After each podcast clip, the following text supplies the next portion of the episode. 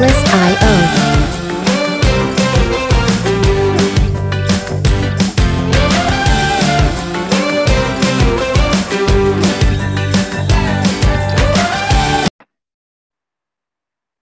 Hola a todos, ¿cómo están?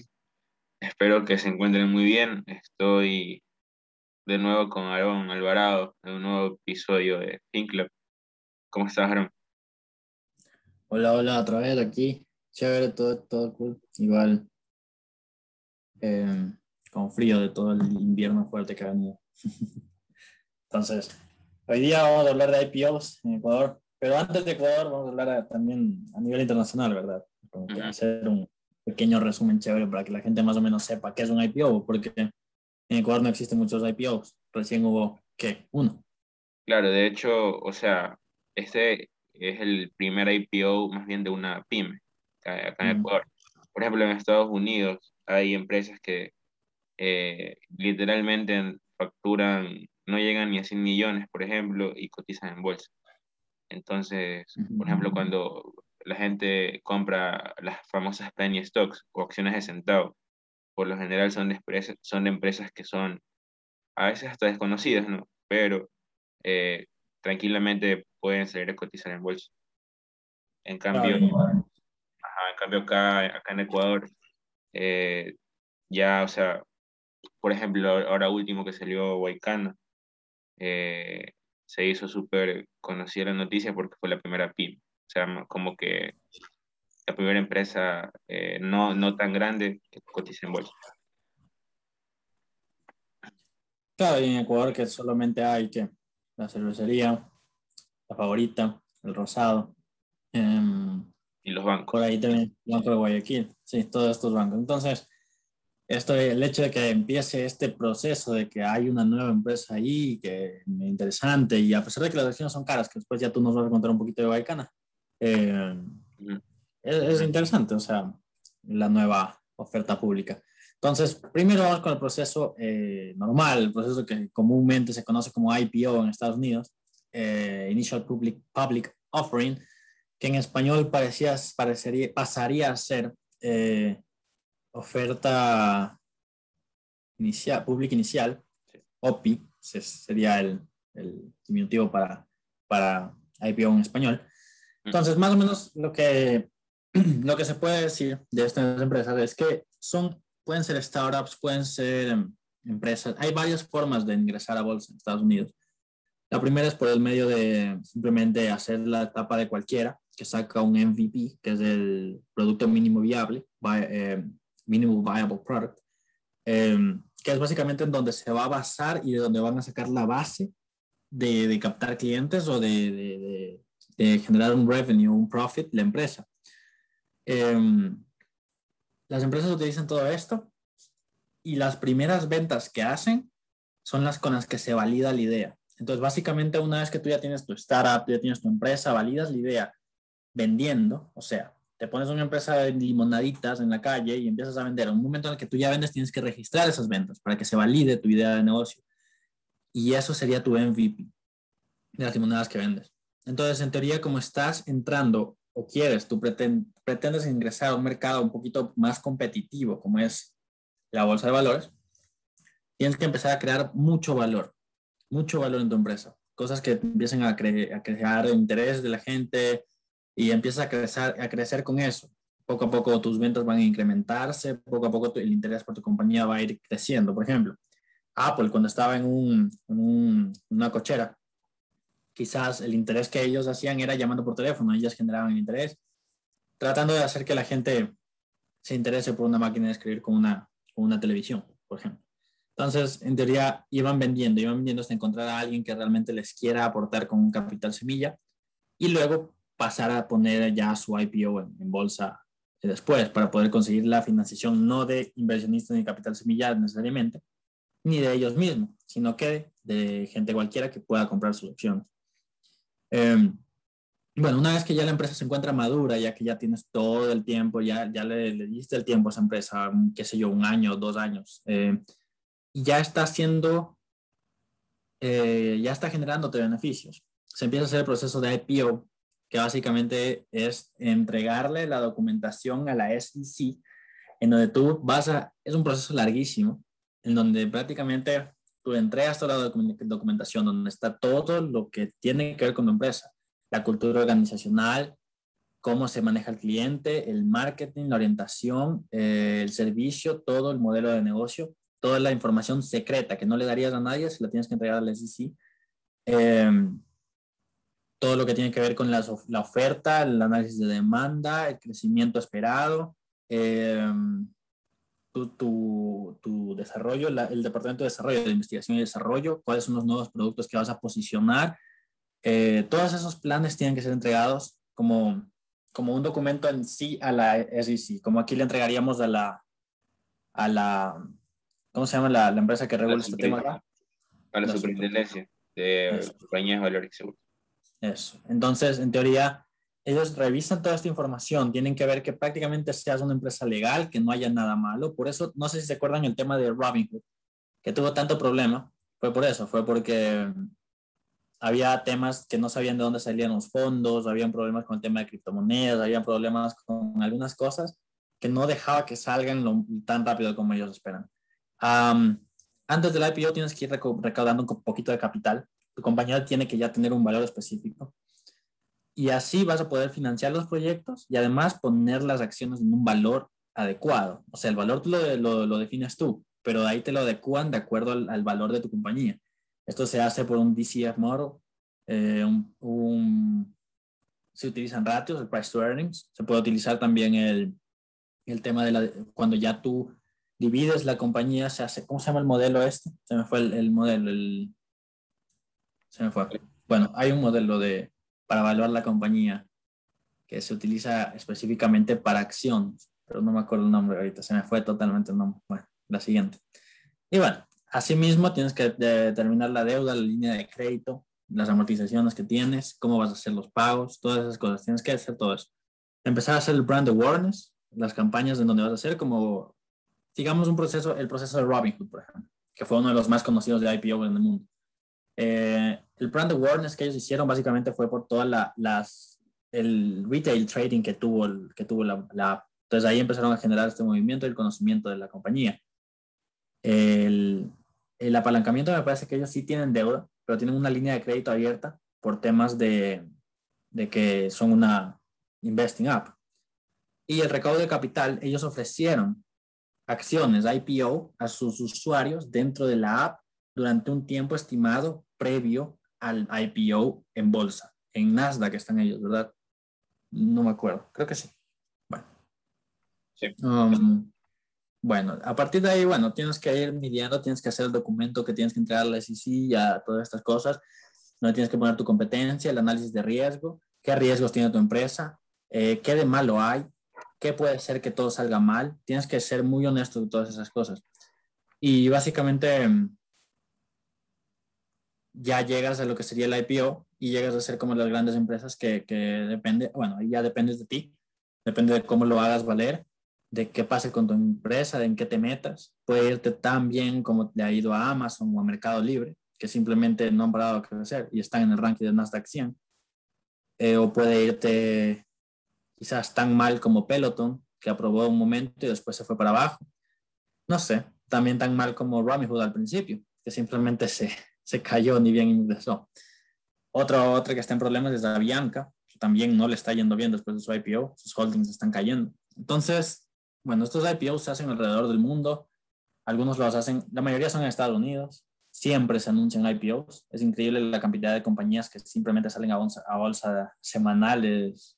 Uf, o sea, ¿qué te digo? Saldrán unas 10 semanas máximo, aunque hace dos semanas, hace unas dos meses, perdón, los IPOs fueron consecutivos. Creo que en una semana hubo como 20 o 50, una cosa así.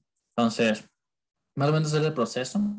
También tienes que pasar, bueno, lo técnico, tienes que pasar por el hacedor de mercado, tienes que tener un, como un sponsor, tu IPO, que pasaría a ser Goldman Sachs, JP Morgan, uno de ellos, que son los que prácticamente te van a ayudar a comerciar la acción, a evaluar la compañía y como que tú van a ser el, el referente de la información que estás entregando. Tienes que estar en todo legal, no tiene que haber juicios en tu contra. Tienes que, además, contratar ya C-level officers, o sea, gente que ya sean fundadores y además tienes que tener ya una, una organizado todo con un, ¿cómo se dice? Este esquema jerárquico de organización. Y tienes que tener todo eso para que ya simplemente salgas a la bolsa y empieces a vender. Eh, también tienes que saber de dónde tienes que destinar una parte legal de protección a la gente que va a invertir en tu, en tu compañía. Es decir, tienes que asegurar que ese dinero va a ser usado para ciertas cosas, tienes que hacer algunas cosas. Entonces, básicamente es el proceso muy así, como que por encima, pero para que lo entendamos, lo que es un IPO, lo que es en teoría, lo que vendría a, ver, a ser lo que Waikana prácticamente ha hecho. En Ecuador cambia un poco el, el tema de eso. creo que tú sabes más de eso de Ecuador. En Ecuador el, el proceso cambia un poco en, en lo que es, el, eh, se podría decir, eh, la forma, porque eh, primero lo que hace la empresa es acudir a una casa de valores. entonces, aquí en Ecuador, por ese lado, es el, el, negocio que manejan las casas de valores. Por un lado, tienen, son como intermediarios para que la gente pueda invertir. Y porque aquí en Ecuador no se lo puede hacer como lo hemos mencionado en, otras, en otros episodios que en Ecuador no hay la forma de comprar acciones eh, en una empresa a través de tu celular, por ejemplo, se puede con empresas de otros países. Entonces, este, aquí lo que hay que hacer primero, lo que tiene que hacer la empresa es acudir a la casa de valores. O sea, la casa de valores es la que va a, presentar los documentos para la emisión. Entonces, uno tiene que ir con los documentos que son súper parecidos a, a, lo que, a los que tú mencionabas antes, que, que, son, que te piden en Estados Unidos. Te van a pedir estados financieros, eh, te van a pedir eh, la, que la, o sea, te va a pedir que la empresa ya esté obviamente legalmente constituida eh, y, y, todas estas cosas. Entonces, ya una vez que, te, que, que, tú entregues esto, lo que va a hacer la Casa de Valores es elaborar un prospecto de emisión. Es, ojo, esto no lo hace igual la Casa de Valores. El prospecto de emisión con el informe de la calificación de riesgo, lo hace una calificadora de riesgo. ¿ya? Entonces, luego, eh, la Casa de Valores lleva esto, esos documentos a una calificadora de riesgo para que la calificadora de riesgo evalúe eh, la emisión. Entonces, entonces este, te, te, te, van a poner una, una, una, valoración. Esto por lo general eh, sirve para eh, ¿cómo explico? O sea, además sirve como para eh, renta fija, o sea, para lo que son obligaciones, papel comercial, etc. La verdad que no sé si, si igual se haga el, el, la calificación de riesgo para lo que son eh, acciones. Entonces, este, porque no sé si una acción la, la, la puedas evaluar tipo así igual, triple A o doble A o W positivo, algo así. Eso me funciona para, para de renta fija. Entonces, este, lo que, el prospecto de emisión sí va a, salir, va a salir de ley porque ahí es donde eh, de, determinan cuál va a ser el, el precio que va a salir de acción. ¿ya? Entonces, este, ese prospecto de emisión también se lo dan en Estados Unidos. En Estados Unidos se lo conoce como, eh, si no estoy mal, el Form 10K. Eh, eso, está, eso se lo, lo entrega a la SEC, a la SEC que es aquí como que la, super, sería aquí la superintendencia de compañías de valores y seguros, algo así. Eh, entonces, se lo entregan a ellos y ellos, ellos presentan eso para todo el mundo antes de que las, este, las acciones salgan, para que ya la gente sepa a cuánto va a salir a, cotizar la acción de la empresa. Y a una vez que esté hecho el prospecto de emisión, con los estados financieros eh, debidamente auditados por, por auditores externos, se ingresa a, a la Superintendencia de Compañías, Valores y Seguros, el prospecto. Luego, como les decía, eh, la Superintendencia de Compañías, Valores y Seguros aprueba el prospecto y procede a inscribir eh, a la empresa en el registro de mercado de valores. Entonces, se inscribe en el catastro público del mercado de valores y luego aprueba la Bolsa de Valores de Quito, Guayaquil, la emisión. Entonces, ya luego que se aprueba eso, de ver que todo está debidamente, eh, que todo está normal, no hay ningún problema, ya formarías a, pasarías a ser parte eh, del mercado de valores. ¿de? Entonces es una buena alternativa porque la gente lo puede hacer, incluso es una forma barata de buscar financiamiento. Ahora el problema es que Ecuador, eh, esto es un tema que también se discute mucho con las personas que son súper, que tienen super experiencia, mucha experiencia, perdón, aquí, aquí en, en, el, en, el, mercado financiero, aquí en Ecuador, eh, trabajando en el sector de finanzas.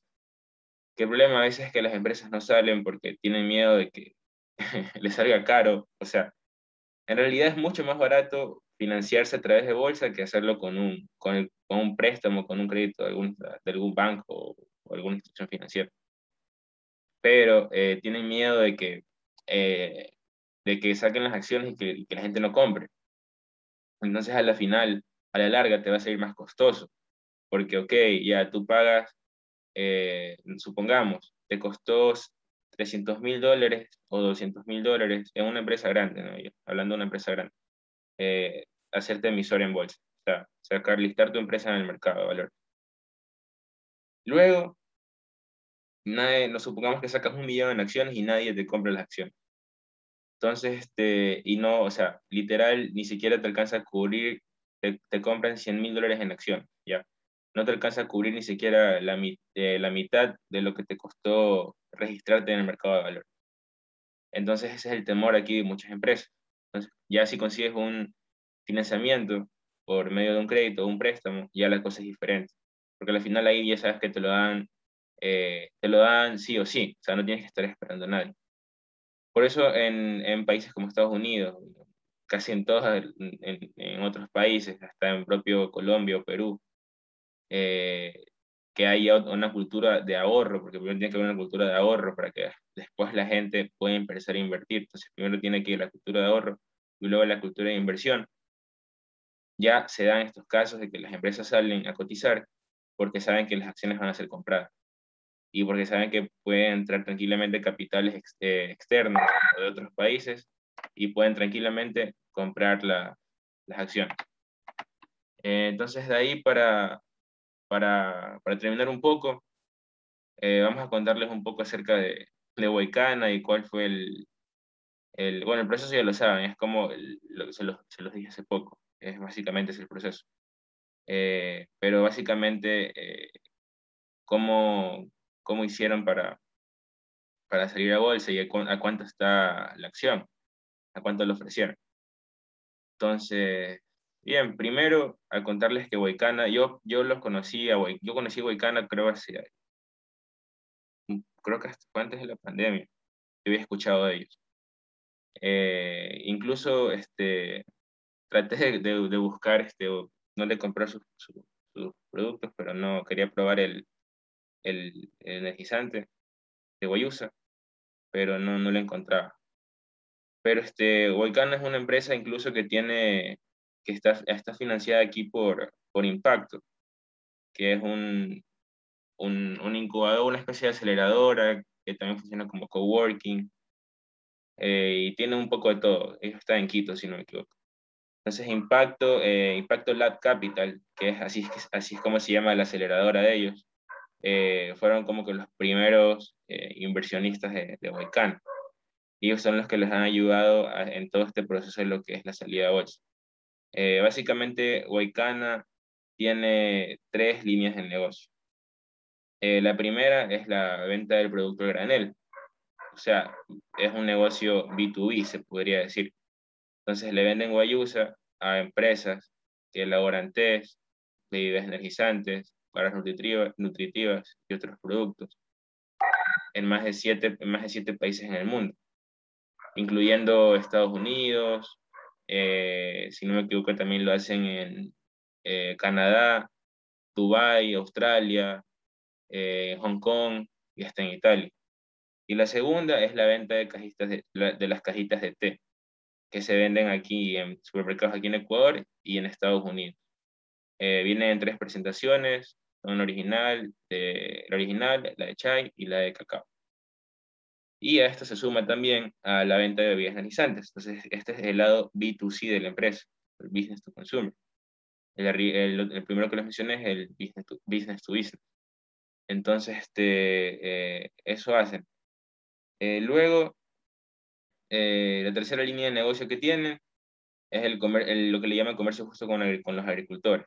Entonces, con ellos mantienen una, una línea de mercado de exclusividad y, y sabor característico. Esto quiere decir que la empresa eh, se maneja con los agricultores, o sea, trabaja con los agricultores, así como, como hace algo parecido a lo que hace este eh, Pacari con, con, los agricultores de, de, cacao.